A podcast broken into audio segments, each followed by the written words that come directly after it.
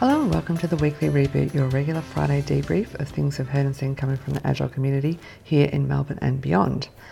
Before we get started today with our mini hack, I just wanted to let you know something we've heard coming from the Agile community here in Melbourne, which you might have heard about, which is that Nigel Dalton is leaving REA Group after seven years. Um, and he's locally known as the godfather of Agile, and he'll be a huge loss to the Agile community and heart of REA Group. But he's going to be there until the next hack event at the close to the end of the year, I think.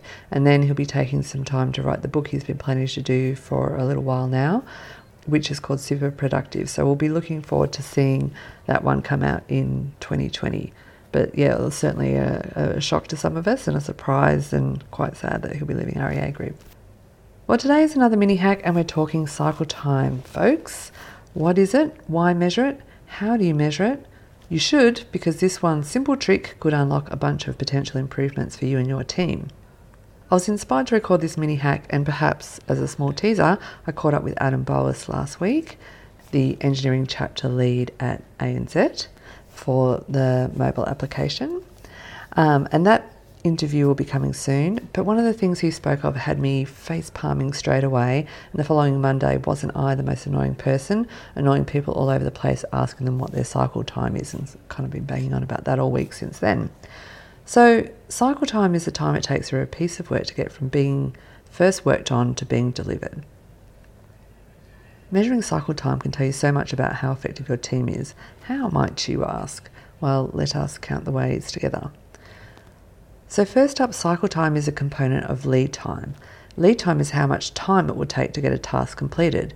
Now, you might say, won't that just be the same as cycle time? Nah, it won't be, because lead time includes the time from when you know you want it to the time it's done. So, if the task spends two weeks waiting to start, then lead time equals the cycle time for that task plus two weeks. So, straight away, you can see that lead time on its own might not be a good indicator of how well your team can possibly perform if you have a big queue of work stacking up, or a demanding business, for example, that wants more than can be delivered, or if you don't have enough capacity in your team. So it doesn't really matter how much of a bunch of hotshots your team is, if there literally is too much work for them to possibly deliver, they're going to look as if they're underperforming. But if you can measure cycle time and demonstrate that the team is picking up tasks quickly and can get them done quickly, then the problem of long lead times must be due to other reasons. So, measuring cycle time, therefore, is an important component of lead time because it gives you clarity as to where your problems in flowing value through teams are. So then another thing that measuring cycle time gives you is an indicator of, of, when something goes wrong with your process. For example, if your team regularly achieves an average cycle time of, say, three days to get an activity done, and suddenly cycle time jumps to six days to get an activity done, and it stays like that for a few weeks, then something has changed and you can dig into why that is. It could be, for example, that testing has become hard. Well, why is that? Have we neglected to stay on top of automation, or are we rushing something and finding lots of defects? Therefore, could we invest some improvement time on trying to try things to increase quality and get cycle time back to something reasonable? Cycle time is a nice metric too because it reflects pretty quickly when something is awry. When there are issues, it shows up pretty quickly in sudden changes in cycle time. And even it can get missed in the product that you're shipping but you might see it in your cycle time figures. So a sudden increase or change in cycle time should be a red flag for the team. Another reason that cycle time is useful is because it's one of those metrics that's hard to game, or rather, I should say that gaming the metric leads to a positive result. So it kind of doesn't matter if your team wants to game it. What do I mean by that? Well, if a team wants their cycle time to be small and regular, then they may put effort into breaking their work into very small, similar things. And you're probably already guessing where I'm going with this, but in Agile software delivery, we're kind of obsessed with small things. We love them. They're tiny, they can be prioritized in order of value, which means the high value ones can be delivered first, and then they kind of fly across your Kanban boards with the greatest ever ease really quickly. High performing elite teams know that by delivering small things very rapidly, that that's desirable, not just to make the team feel good about things, but because it unlocks so many opportunities for releasing value early to the customer. And you might have already guessed this too, but a team that is excellent at breaking work down and getting cycle time down creates the environment that allows lead time to be as small as possible too. Because if once work is hitting the team, it's whizzing through really quickly, then those long periods of time in lead time, either before the work is picked up in as part of your cycle time or after when it's being delivered into production, maybe you've got some blockages there, then those are going to show up much more obviously. So, by measuring cycle time, you can find out how much time at the micro level a thing is waiting. And then, if you find the first common cause of the thing that's making work wait unnecessarily and you remove it, then you can fix the next big thing in order. So, you can just so and so on fix these big bottlenecks in your processes until they are as efficient as possible and work is flowing um, really rapidly and not stopping and waiting at any one point in your process. Another reason why we love cycle time, or just the idea of starting to measure cycle time, is that it allows you to have data.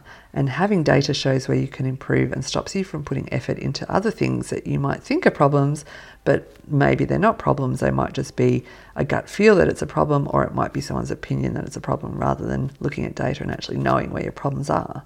So once you start measuring cycle time, you have a set of data that's going to help you make better decisions on how to operate the team and better decisions on where to put your improvement effort, and it's going to stop you from wasting time improving things that actually aren't going to help flow value. And what is it that W. Edwards Deming said about that? A quote that goes something along the lines of In God we trust, everyone else bring data. So that's our mini hack for this week. Start measuring cycle time. Um, you might be wondering, how do I do it? It's very simple. You can literally just track when a task is picked up and how many days it stays in progress. If your process roughly takes, you know, more than one day, then I know teams, for example, that just put a little mark on a card every time that it's in progress until it's finished.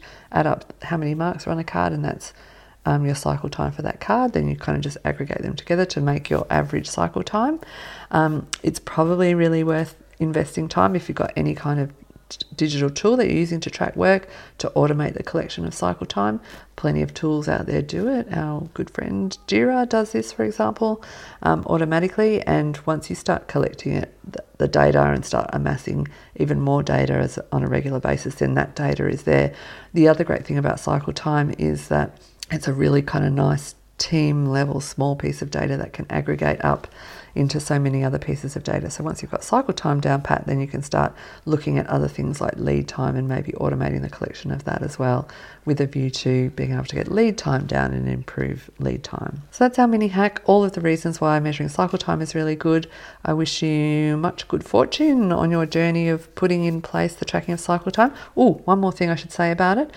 If you've tracking work at all using any kind of tool, but you're not looking at the data yet, you can even retrospectively go back for the last two weeks and look at your cycle time of the tasks that you've already completed. So you might have already banked some potential data in your digital systems that you can just go mining through to actually find out today what your cycle time is. Now you've got your baseline and it, and it is only improvement from, from there on.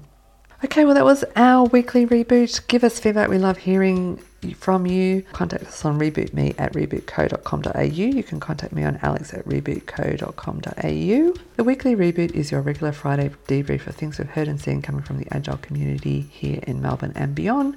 Tune in next week at 4 o'clock for our next episode of the weekly reboot. Bye for now.